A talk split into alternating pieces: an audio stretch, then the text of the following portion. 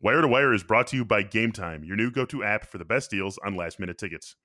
Ticket prices drop right before the game starts, and because Game Time tracks prices in real time from thousands of trusted sellers, they're able to show you the best last minute deals with prices up to 60% off.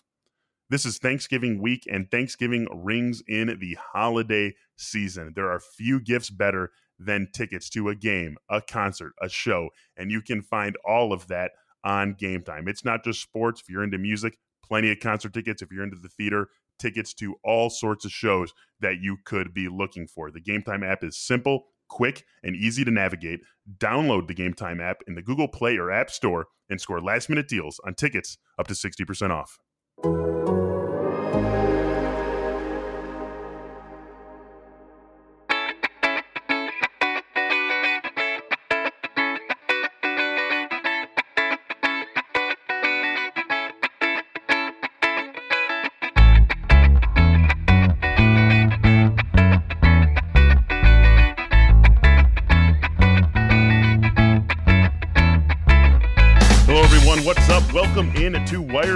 As we turn the page to week 13, Thanksgiving week, the last week of your typical fantasy football regular season. We've got a whole lot going on in the football world this week and a whole lot to get to in this episode of Wire to Wire. Thank you for joining us. I am Michael Beller, joined as always by Brandon Funston. Funston, one week to go, then we turn the page to the playoffs. Things are definitely getting wild in the fantasy football world. Yeah, no doubt. My uh, my number one kind of home league with all my buddies. Uh, we actually play through week 17, so I got two weeks to do some work, and I'm right on. I'm the sixth team right now in a you know six teams make the playoffs. So I got I got to stay strong for two more weeks, and then uh, and then stay strong after that, obviously. Yeah, my uh, I'm in a similar situation. Are we? Uh, my home league it ends this week, um, but five of the six teams have already qualified, have already clinched their playoff berths Three are eliminated.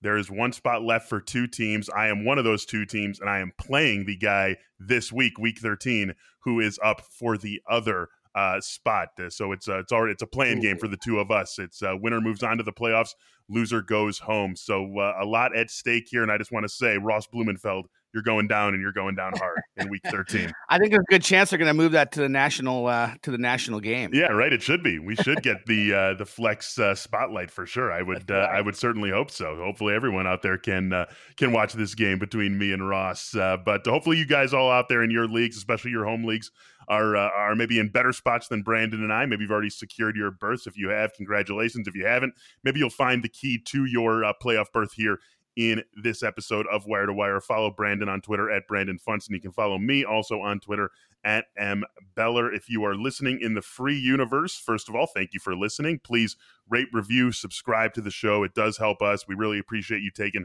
that minute or two to do those three things. And if you are interested in a subscription, to the athletic for yourself makes a great holiday gift for someone else go ahead and check out the athletic dot com slash wire to wire where you'll get yourself 40% off an annual subscription to this fine fine website. Every friday check out brandon and eric wong on dunks and dimes for all you fantasy basketballers out there. Uh, anything on tap for uh, for this coming week already brandon?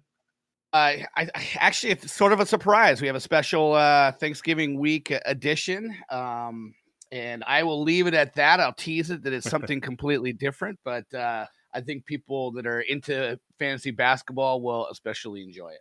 Beautiful. I like that. I like. I'm, I'm, I'm gonna have to tune in now. I'm gonna have to take some time out of my Thanksgiving weekend to make sure I listen to this one. I, I, think that's uh, that's a wise thing for you to do. You won't be disappointed.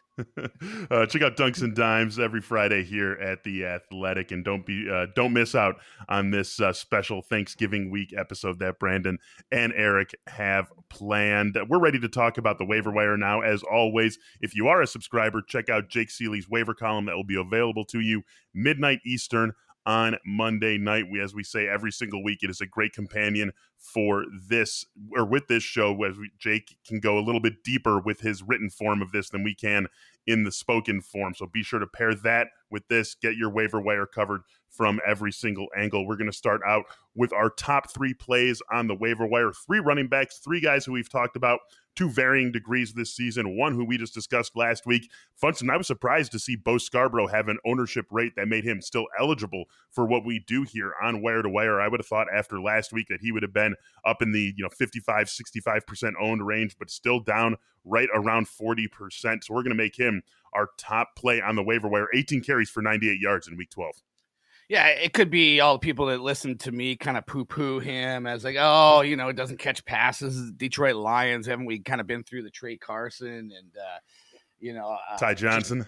Ty Johnson, thank you. All the guys that we kind of have talked about just pop up seemingly week to week on the wire to wire. And, uh, and I, you know, I was just kind of like, I, I, was, I think I was a little bit uh, fatigued with that, but, um, give credit to both Scar- Scarborough went out and had 18 carries, 98 yards. Um, two two good weeks in a row. He's clearly their their lead guy, and uh, I don't love the upcoming schedule. You got Chicago, Minnesota, and Tampa, but this guy's a you know he's a physical straight line runner, and uh, if they're going to commit to him with this kind of workload, you know, you're always going to have a chance for serviceable rushing totals, and then maybe like he did, in, you know, two weeks ago, he's going to sneak one into the end zone. So uh, I think he, at worst, merits just being on your on your roster as insurance for one of your top couple of running backs. But you know, uh, maybe he will change your mind about that going forward. Maybe you're not in such a luxury situation that, you know he even is a is a bench guy. Maybe you, you need a guy that's going to get you 15 plus carries each week and give you some rushing numbers and an occasional touchdown.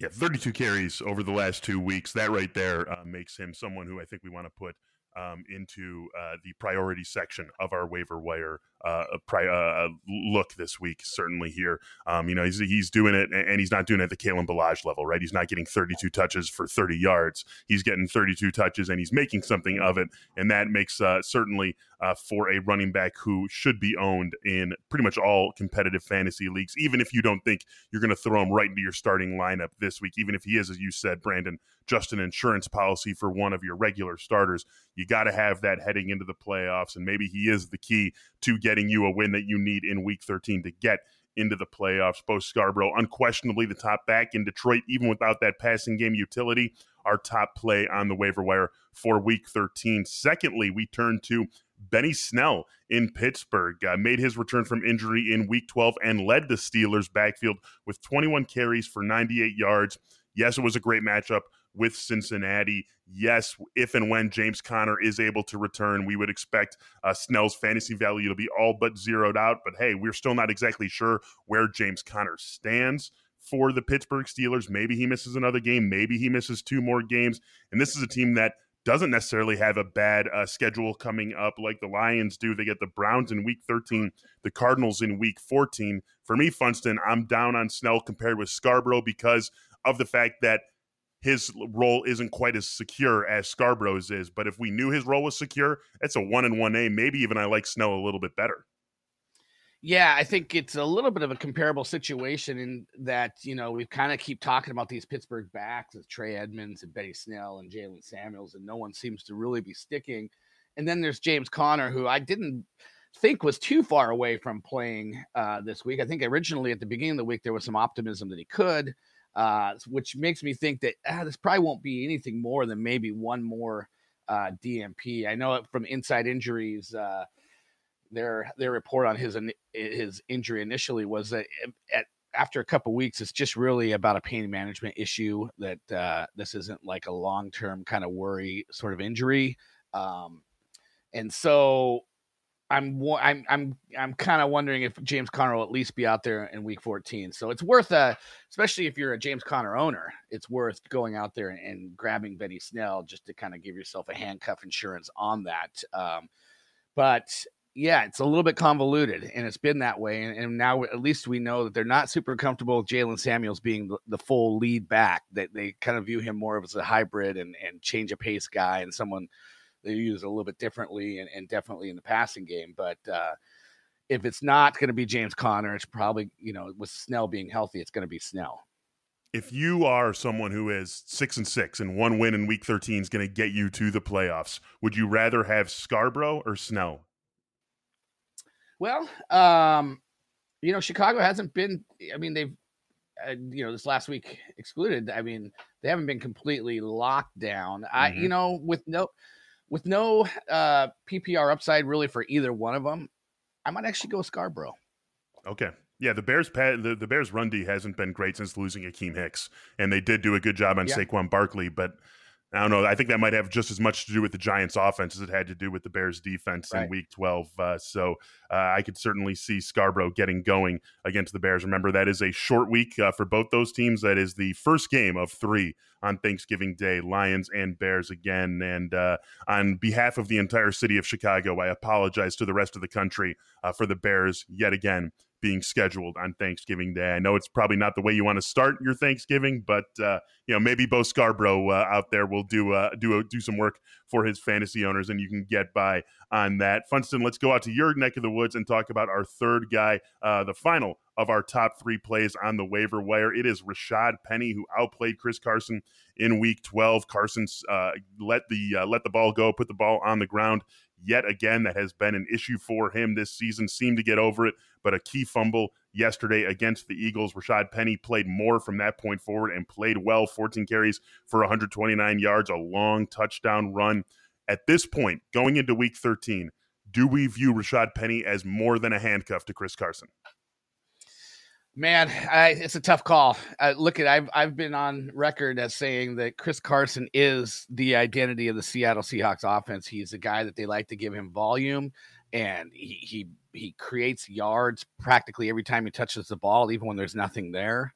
And and that's not really Penny. Penny can get to the edge a little bit better. He can, he's a more of a breakaway threat when he does see daylight but you can you can see the difference on if they're given the same runs between the tackles. Uh, Penny's just not nearly as effective as Chris Carson is. So, I you know I've always kind of shot down this idea that Penny would be a, a guy that was a complete threat to taking over Carson, but one thing they hate more than anything else, and most coaches do as well, is turnovers and ball security. And Chris Carson, I mean, he's had seven fumbles this year. He's only he's lost four of them, but uh, you know there was two there was two plays in a row with Russell Wilson and Chris Carson where they, uh, you know, where that was an issue. They put the ball on the ground, and that was late in that game. And um, I think there's something to it. I think there we might see something more than just a handcuff kind of role for Penny, uh, at least this week, and we'll see if Chris Carson can kind of get himself out of the doghouse a little bit. But I think we might see an even split uh, against Minnesota. And if Penny can, you know, if Penny can continue to have success, maybe he can continue to grow that role from there.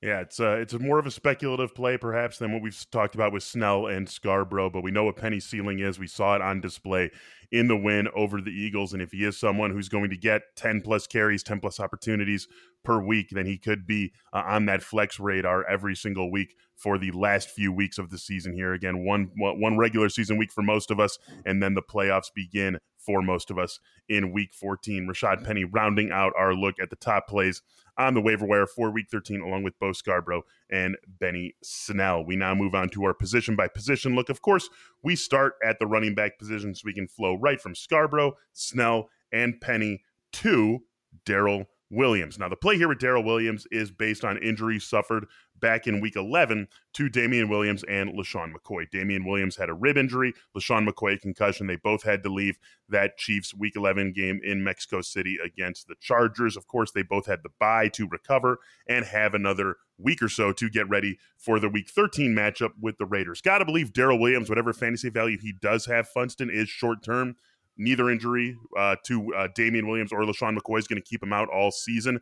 But again, if we're just looking strictly at week 13, is Williams up with Snell and Scarborough? Is he comfortably behind those guys? Where do you put him, uh, even though we know or we're not likely to know what the situation is with Damien Williams and LeSean McCoy going into our waiver bids? Yeah, I'd be very interested in him if you know you look at what he's done this year. He's had he's had limited touches, but three games he's had double digit touches, and any in each of those three games you would have wanted him in your fantasy lineup. I mean, this is a lucrative offense, and it's all about opportunity back there. And really, you kind of add together what they've all done. It's been a nice backfield, but it's been just kind of you know split up so often. But if you know going in that Darrel Williams is a good chance for ten plus touches, uh, look at the last time out, week eleven, he had a touchdown and uh, you know, 40 some yards, but overall, but that, you know, back in week three and week four, back to back weeks. Had over 100 yards one week, had a couple touchdowns the next week. So um, there is there is intrigue for me if it looks like Williams and McCoy aren't going to be 100. percent And Oakland, you know, they were good against running backs early in the season. They've kind of wilted a little bit in that department. They're, uh, KC's at home. I would definitely be interested in Darrel Williams at least as a one week play in week 13. Yeah, I mean, if the problem is we're not going to know, right? I mean, if we knew that Damien Williams and McCoy were out, I'd rather have him in Week 13 than Scarborough or Snell. Yeah, I, I totally I totally agree with that. Yeah, yeah right. It's just it's, that it's it's it's just that offense. It's the, it's yeah. the environment. Yeah. yeah.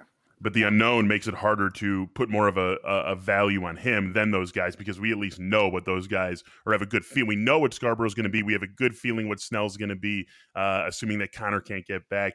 Williams, I mean, there's a chance that Damien Williams and LeSean McCoy play, and Darrel Williams is back to you know being totally non-existent in the offense. So that's what makes uh, this one tough. That's why we have him a step below. But if we do get some word uh, the rest of the day, Monday or on Tuesday, or if your your waiver processing deadline is a little bit later than that, even, and we get some word that one or both of uh, Damien Williams or McCoy is looking iffy for this week, then Darrel Williams certainly shoots up our priority list here and joins those guys as one of the top plays on the waiver wire this week. How about Raheem Mostert, Funston? Uh, six carries for 45 yards and a touchdown in the 49ers win over the Packers. Got three targets, caught one of them for 22 yards.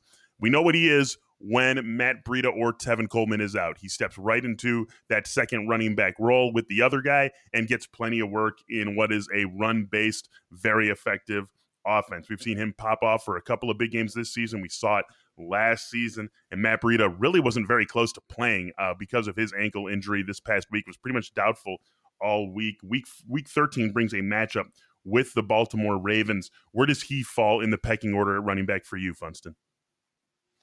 Yeah, I just wonder, you know, they're not getting a whole lot uh, out of Tevin Coleman. I wonder if there's just a little bit more uh, opportunity going forward for this for this backup running back, and if it's Mostert, uh, then I guess for Mostert, you know, he's had on six carries more rushing yards than than Coleman's had on any of his past four games, where he's basically been, you know, double digit carries in three or four of those games and nine in the other. So, um, I, I have always had interest in that second running back in San Francisco. This is another situation like Kansas City where the overall environment is ripe and uh, there's big play opportunities. And Mostert particularly has been a highly like fantasy points per touch. He's been he's been stellar in that regard. So I have Mostert rostered already in in a, in a few leagues. Uh, everywhere where I had Matt Breida, I had an, an, ability to just add Mostert and keep them both. And I, I, it's how much I think about that second spot. Um, I'm probably at this point, it's probably been more uh, an, an idea of something good than actually something that has come mm-hmm. to fruition in that in that respect. But um, I still like it. Uh, I don't love the the matchups the next couple weeks at Baltimore and at New Orleans, but for someone like you know Monster, they're they're going to throw to their running backs a bit, so there's still potential for them to help you out in a PPR sense. Yeah, and then Atlanta week 15, Rams week 16. So the uh, remaining schedule doesn't look great for San Francisco and definitely cloudier even more if uh, Matt Breida is able to get back. That could uh, totally zero out Mostert's value. But for the time being, he is someone who you're going to want to go after this week. Definitely could factor into the mix, even with a matchup against Baltimore in week 13. Our final running back to discuss here is Nyheim Hines. We knew he was going to be maintaining his pass game role with Marlon Mack out because of his fractured hand. Got just three targets, though, in the Colts' loss to the Texans back on Thursday night. Caught two of them for 10 yards. I was a little surprised, Funston, by how much they used him in the running game. Nine carries for 51 yards. That alongside Jonathan Williams, who had another uh, big game on the ground. That's two straight big games for uh, Jonathan Williams. We know that he's going to be the lead runner for as long as Marlon Mack is out. Is there enough meat on the bone here for Nyheim Hines to factor in, or is this really just a desperation dart throw if you can't get any of the other running backs that we've talked about yet? Yeah, I honestly think it's more of the latter. Uh, you know, and Jordan Wilkins was back, but maybe they withheld him a little bit since it's his first game back and Jonathan Williams has been running so well. But I just wonder going forward if those will be Jordan Wilkins carries that Nyheim Hines got. Um, because I think there's going to be a role for Wilkins in this, you know, in this current environment without Marlon Mack. And so uh, I feel pretty good that, that Jonathan Williams has played himself into that lead, uh, you know, ground game back but I think Jordan Wilkins is probably uh, the next guy in, in that regard, and that Nyheim Hines is more of just a traditional third down back, and and I would expect that to kind of settle in that way going forward. So I think what you said, where it's yeah, you know what, I didn't get into those other guys. Might as well see if if something comes of this, but I'm not really, you know, I'm not really expecting it to happen. Yep, we're on the same page there. Uh, like we said, we uh, we always want to give you all the guys that you might be considering, even if we're not backing them. We are not really backing Nyheim Hines as someone who you should be going after with any sort of aggressiveness this week. We'll list our handcuffs at this position again. If they're somehow still sitting out there, you want to get them now heading into the playoffs. Alexander Mattison, Tony Pollard, Reggie Bonnafon, Ryquell Armstead, Gus Edwards, Wayne Gallman, Darrell Henderson, Malcolm Brown. Look, the best case scenario is that you never play these guys if you have them, assuming that you have the starter, but you need to insure yourself against a Dalvin Cook, Ezekiel Elliott, uh, uh, uh, Leonard Fournette, um, blanking on Leonard Fournette for a second there, uh, Christian McCaffrey, Mark Ingram, Saquon Barkley injury. You have to protect yourself against them if you have those guys. So be sure to grab their handcuffs. Now we move on to our wide receivers. And, and here I just want to mention we're not going to really talk about any wide receiver streamers. So if you're wondering, you know, where's Taylor Gabriel? How come you guys didn't mention him? Where's Anthony Miller? Why didn't you mention him? We're not going to talk about that. We don't have the time to get into it. That again, that's why we say be sure to pair this episode of Wire to Wire with Jake Ciely's waiver column. He's able to get into those guys. We're not going to talk about them. We're going to focus on more of the guys who maybe you're playing beyond this week or maybe have even a higher ceiling for a week or two than guys like that. Funston, I know I don't have this guy listed first, but I do want to start with him. How about Randall Cobb? Another nice game out of mm-hmm. Randall Cobb for the Cowboys in a game where they couldn't get anything going against the Patriots. Cobb got seven targets, caught four of them for 86 yards over his last four games. 20 catches on 30 targets for 342 yards and two touchdowns. For me, Funston, we've seen enough of him over the last month to feel very good about not only recommending him as someone you want to pick up on the waiver wire, but someone who you want to play uh, almost regardless of who the rest of your wide receivers are. Yeah, no doubt. Uh, and he did against New England, that 86 yards against New England. Uh, impressive. So then when you look at the the Bills, the Bears, the Rams, the Eagles coming up, and you say, well, it's kind of a tough schedule.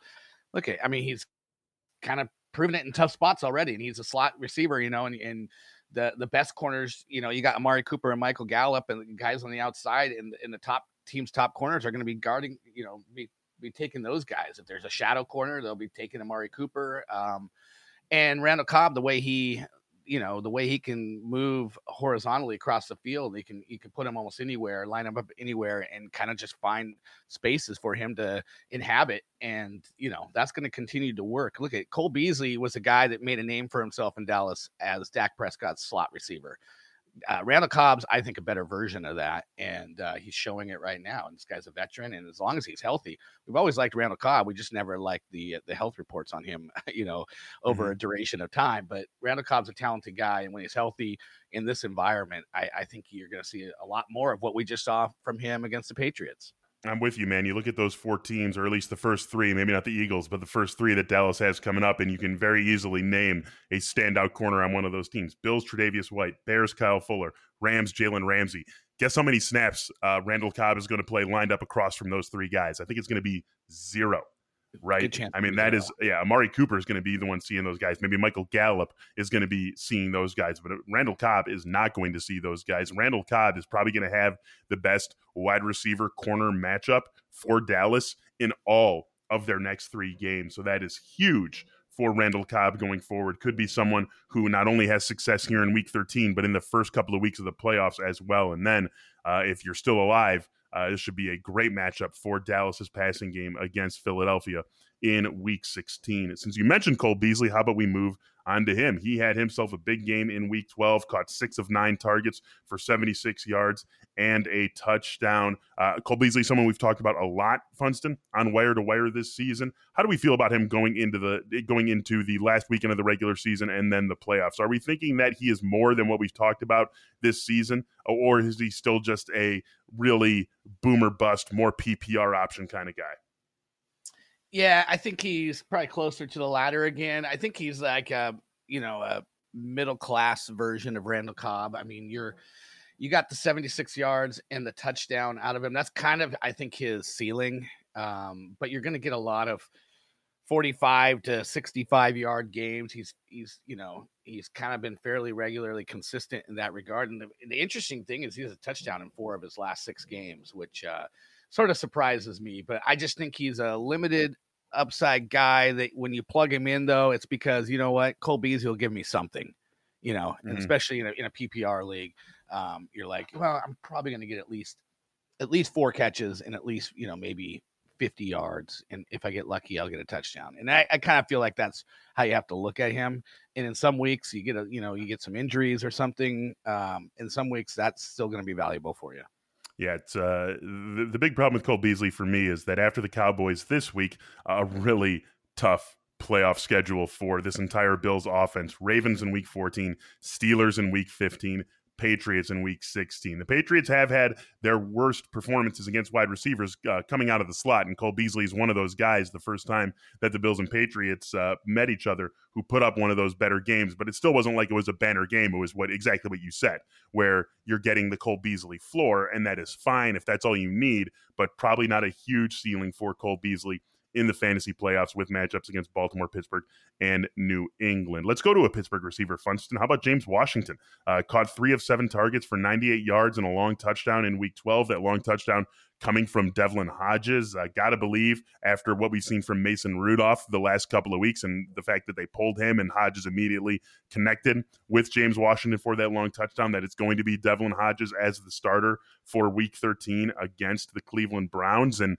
you know, the, the AFC, a very top heavy conference, but suddenly these teams, Pittsburgh and Cleveland, are both in the playoff discussion. This is an important game for the Steelers against the Browns this week. Uh, Juju Smith Schuster likely to make his return for this team. Where do we put James Washington in the wide receiver packing order? Are we like, I, I don't think we're liking him better than Randall Cobb, but where does he rank against the rest of this, uh, of this position if you need some help uh, in the short term?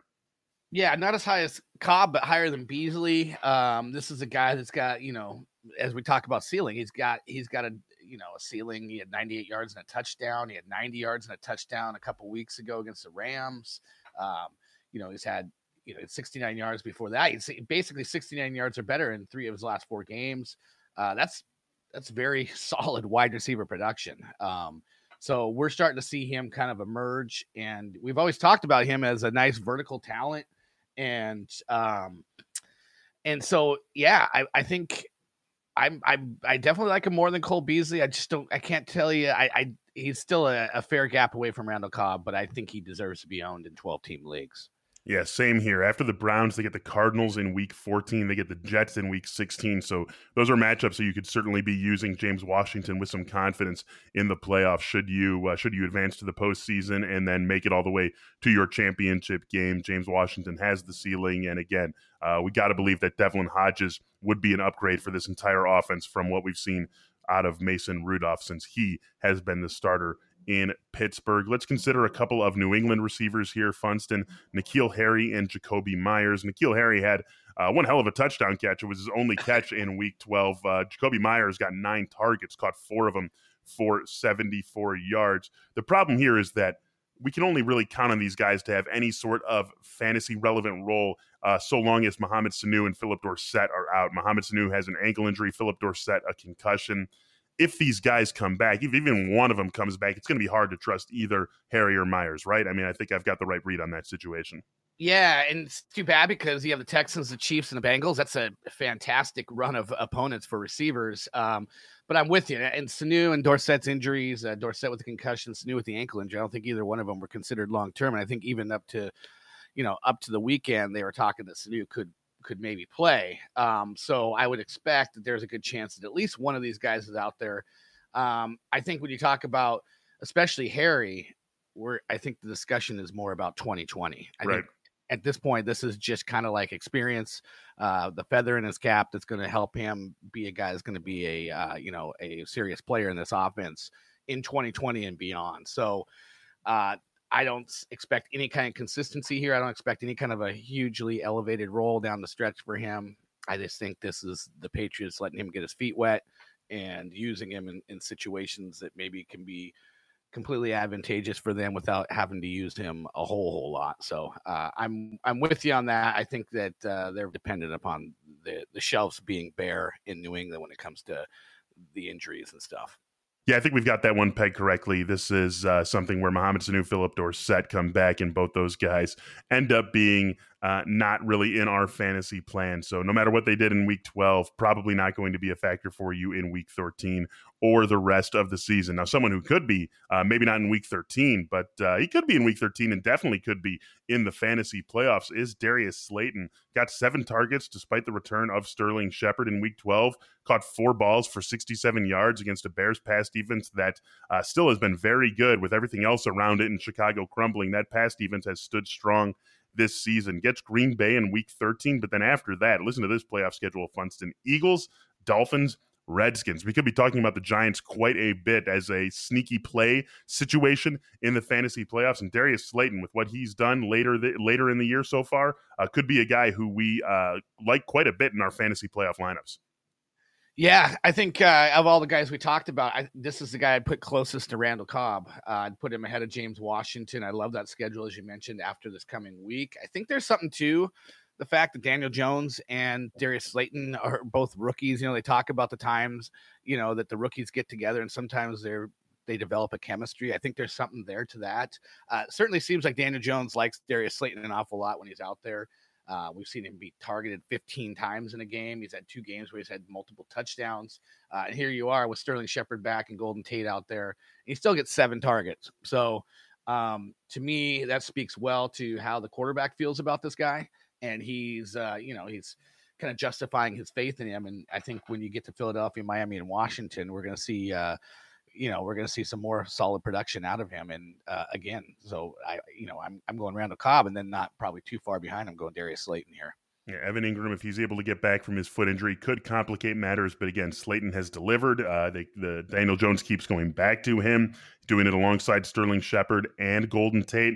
Got to believe he's got a role in this offense the rest of the season. A couple of boomer bust guys I want to hit on here: Funston, John Ross, and AJ Brown. John Ross likely to make his return from IR in week 13. AJ Brown, we've seen it all season, right? He has monster games, he has nothing games. Had one of those monster games in week 12, catching four passes for 135 yards and a touchdown. We know that this is you're not going to be able to count on reliability from either of these two. But how would you prioritize them? Would you go after John Ross first, or would you go after AJ Brown first if you knew, or if you even if you were comfortable adding a volatile player like this to your roster? Uh, I, I, think I would I would uh, prioritize them based upon their quarterback, and for me, uh, that's going to lead me to AJ Brown and Ryan Tannehill, who's who's been playing pretty well. I just don't think uh, a whole lot of what I've seen of Ryan Finley so far. I mean, obviously he's young and inexperienced. You got to cut him some slack there, but I don't think he's the future in Cincinnati, and so. And I don't love him as a pairing for John Ross and his uh, vertical abilities. I would I would go with AJ Brown, who you know, has been in the lineup all year long, which is a feather in his cap compared to John Ross, who I don't think you can count on that. The guy is guys, you know, a quick out often, and so and when it comes to durability, and AJ Brown's had, uh, you know, he's had he's had a decent season, but I honestly like it's hard to play these guys in the playoffs because you can literally get a zero from them, and that's that's just really hard. I mean, that's kind of something you can't really afford. So uh, to me, these guys these guys are um, you know the bottom of the list for me just because of that volatility. Yeah, for me, where they factor in is if you are someone who is like a is a is the sixth seed in your playoffs, right? Is one of the last teams to get into the playoffs. You're you make it to the semifinals. You're going up against the one seed. This is a stacked team. You know you need some upside from some position, right? You know you, you can't play a cold. Your, your, team projection is showing you down forty points or exactly, something like that. Exactly, right? and yeah. you can't and you can't. And Cole Beasley's four for fifty might be good for the guy you're playing, but it's not going to be good for you. And you need someone who can pop four for 135 and a touchdown. And that's really where these guys come in for me. So uh, if I am someone who is tracking toward the playoffs, but is going to be one of the lower seeds, and if I'm being honest with myself, have one of the worst playoff teams in my league, then I like one of these guys, knowing that I'm going to need some big games from unexpected players to advance in my playoffs. If I'm not in that situation, if I'm comfortably in the playoffs, I'm, I'm sitting at 10 and 2 in my league, then I probably don't re- really worry too much about guys like AJ Brown or John Ross. Um, how about Mecole Hardman and Demarcus Robinson, Funston? This is really based off of Tyreek Hill. Last time we saw him, he was uh, sitting out most of the uh, second half, maybe all the second half against the Chargers back in week 11 because of a hamstring injury. But this is all just about Tyreek Hill missing time. You're not going to be able to count on Mecole Hardman or Demarcus Robinson if Tyreek Hill is back this week. That's why, for me, these guys are the last guys I would claim. Of all the receivers we've talked about, these two are the last ones I would claim. Yeah, and I would I would prioritize them as as Hardman ahead of Robinson. I think mm-hmm. we've seen that uh, you know early on was Robinson who kind of stood out, but then man, Hardman's just making plays after plays after plays with limited opportunities, and when that opportunity uh, you know share increases, it's just even you know even more likely that he's we're going to see one of those big plays from him. So what does he have? He has five touchdowns this year. Um, five touchdowns on 23 catches. That's a that's a pretty incredible rate mm-hmm. of uh, success, and a lot of big plays along the way. So uh, to me, this is again, you talk about those boom bust guys with Hardman. I think it's it's even better than that because I think that with with you know volume, uh, he's a lot safer than a guy like an AJ Brown or a John Ross. Yeah, uh, I'm with you completely. And uh, you know, five five touchdowns on 23. Uh, what do you say? 23 catches or 23 targets? 23 catches. 23 catches. Yeah, so five five touchdowns and 23 catches when you have Hardman's skill set is not an accident, right? I mean, that is something that is kind of bankable because of his deep playability, because of his speed when he gets the ball in space. Uh, so he's another one of those guys who, if Tyreek Hill is out, maybe fits into that. I need some uh, I need some upside on my roster, uh, so maybe I go after Mecole Hardman. One more guy I want to hit on. Don't want to spend too much time on him though. Uh, he's getting a little long here. Russell Gage. Uh, for me, he's like a, a lesser Cole Beasley. That, that's basically where I put Russell Gage. If I'm looking for that brand of player, I'm going for Cole Beasley first, and then Russell Gage second. Where are you on Gage? Uh, is he just Mohamed Sanu when Sanu was Kinda, in Atlanta? Yeah. yeah. I mean, you know, and I feel like you know he had the, the ten targets, eight catches, seventy six yards. It was a nice game, but it was against Tampa, and it was also in a game where they were the game script was completely pushing uh, that kind of a those kind of numbers. So um, so the, the, the stars sort of aligned for this, and that's what you got. You got 76 yards and no touchdown. I just, eh, yeah, I'm with you. I think Cole Beasley is going to be safer week to week. Uh, in the perfect environment, maybe Russell Gage has a smidge higher upside, but you're probably rarely going to see that. And so, um, yeah, I, I would probably go Cole Beasley as well. Perfectly said. Don't think we need to spend any more time there. We can move on to our last position. It is the tight end position, Funston. And I want to start first with David Njoku, likely to make his return in week 13. We can't say for sure that he will, but uh, he's off IR. Uh, he was practicing for the Browns last week. Does sound like he's going to be able to get on the field for their big matchup with the Steelers this week. Uh, we talk about tight ends the same, right? Every single week. We know who is a for sure starter. We know who is tight, or touchdown upside, and that's it. Is Njoku, let's say he's we know he's fully healthy where does he fall for you? Is he closer to that first group of guys, or is he closer to that second group, uh, winging a prayer? Let's hope for a touchdown. I think you drive a nail right in the middle of those two groups, and that's where Njoku is. I think he's he's safer than that that those back end guys you're talking about. Uh, I don't think he belongs in the Mark Andrews, Darren Waller, um, you know, those guys that we've just come to rely on. But um, he was a guy that was emerging uh, before, you know, coming into this year before he got hurt, uh, he was a guy that was on the right trajectory, and he's got a world of talent. And uh, just worried that he's a little bit of like the next Chris Herndon, right? Uh, but I, I, you know, you got the Bengals, you got the Cardinals coming up after the Steelers. I think he's worth adding. I wouldn't play him this week. I would just more like add him and watch and see how things go against the Steelers. But if there's any kind of uh, glimmer of hope in that one, then you know you turn him loose against the Bengals and the Cardinals, and you feel kind of good about the upside there. Yeah, you might love having him on your roster those first two weeks of the playoffs uh, with those Bengals and Cardinals matchups. That's something that he could definitely, even though we know Od- Odell Beckham, Jarvis Landry, Kareem Hunt, Nick Chubb, those guys have their locked in roles in Cleveland's offense. There still might be enough to go around with matchups against Cincinnati and Arizona that David Njoku shows up in a meaningful way at the tight end position. Uh, getting official word that uh, Eric Ebron is being moved to IR for the rest of the season. Does that mm. graduate Jack Doyle from a streamer to a semi consistent, reliable low end tight end one? Or are we still thinking maybe just a streamer with better week to week projectability? No, I think I think with Ebron out, I think he is a. I think I would feel good about him being my tight end going forward. Like I, I feel like there's a strong enough possibility he's going to get me, you know, 40, 50 yards as kind of a floor uh, with regularity.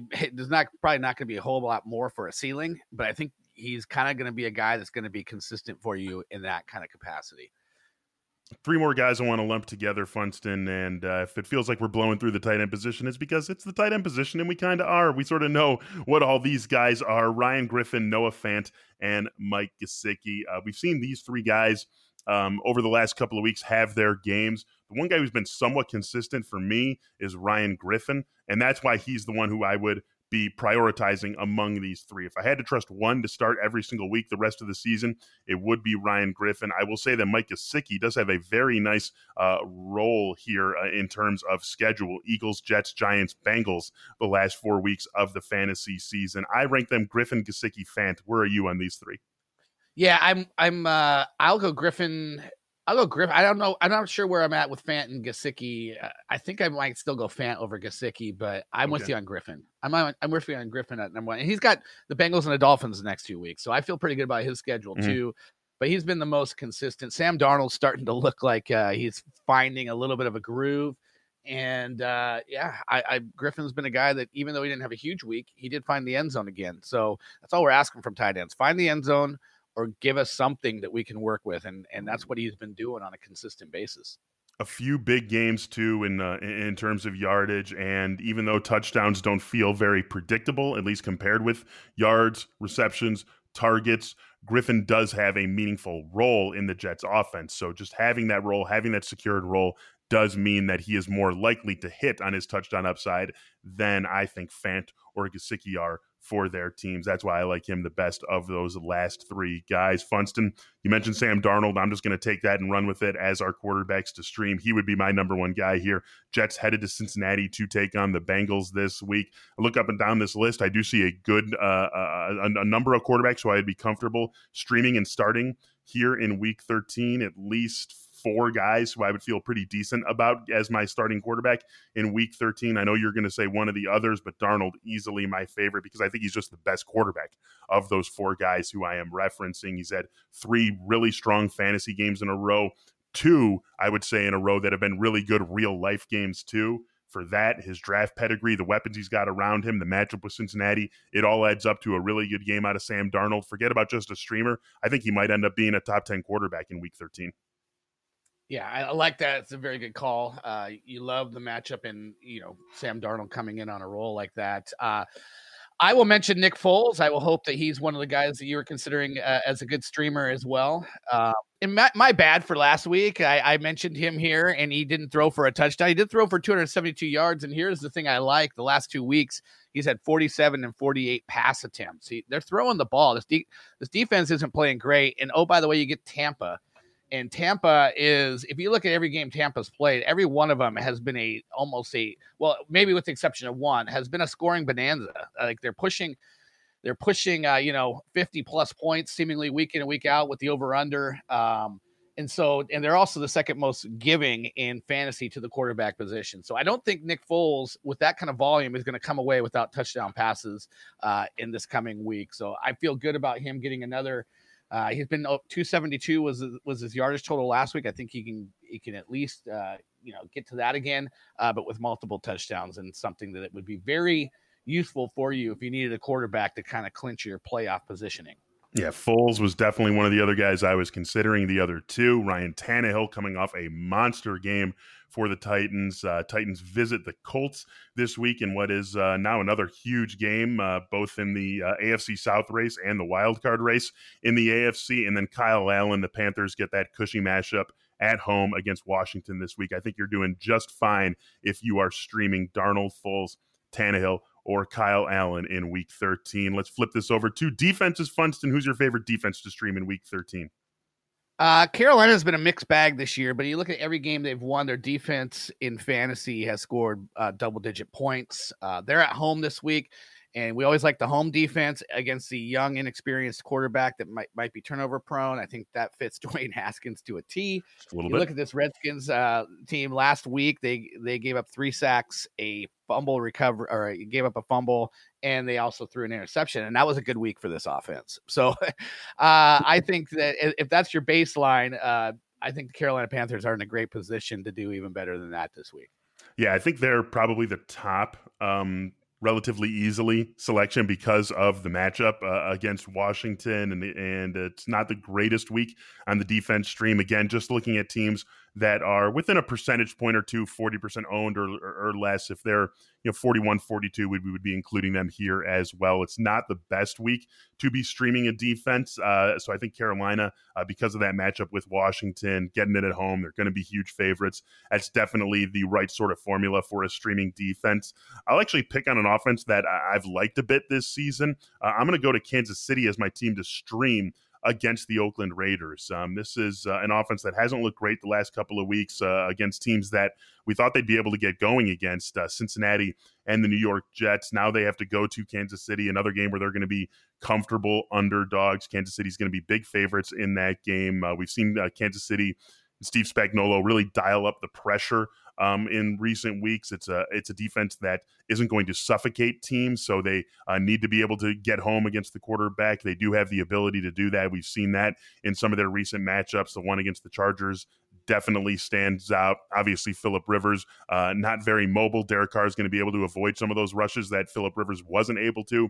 But this is a team that has dialed up its pass rush and has found more success uh, with the additional blitzing and with the additional uh, uh, disguising of what they want to do defensively. There's always a big play on the table when you are able to get home to the quarterback. Uh, you add that all up, you add in the fact that the Chiefs are going to be big favorites playing at home.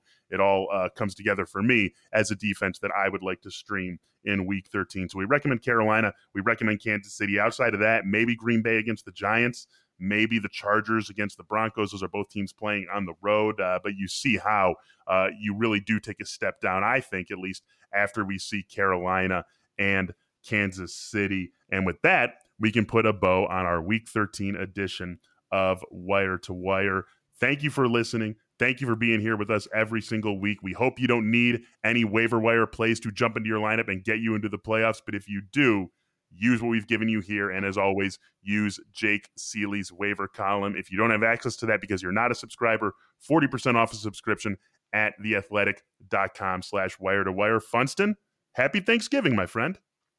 Right back at you, my man. Have a great time. Thank you. You too. We, of course, will be back together one more time before Thanksgiving on the ranking show. Be sure to check that out. We will have a full ranking show for you. Even with the Thanksgiving week, we are not going away from you. We are not abandoning you. That will be out just as it always is with me, Brandon, and Jake Ciely on Wednesday. We hope you listen to that as well. Thank you for listening to us here on Wire to Wire. For Brandon Funston, I am Michael Beller. Have a great week and happy Thanksgiving.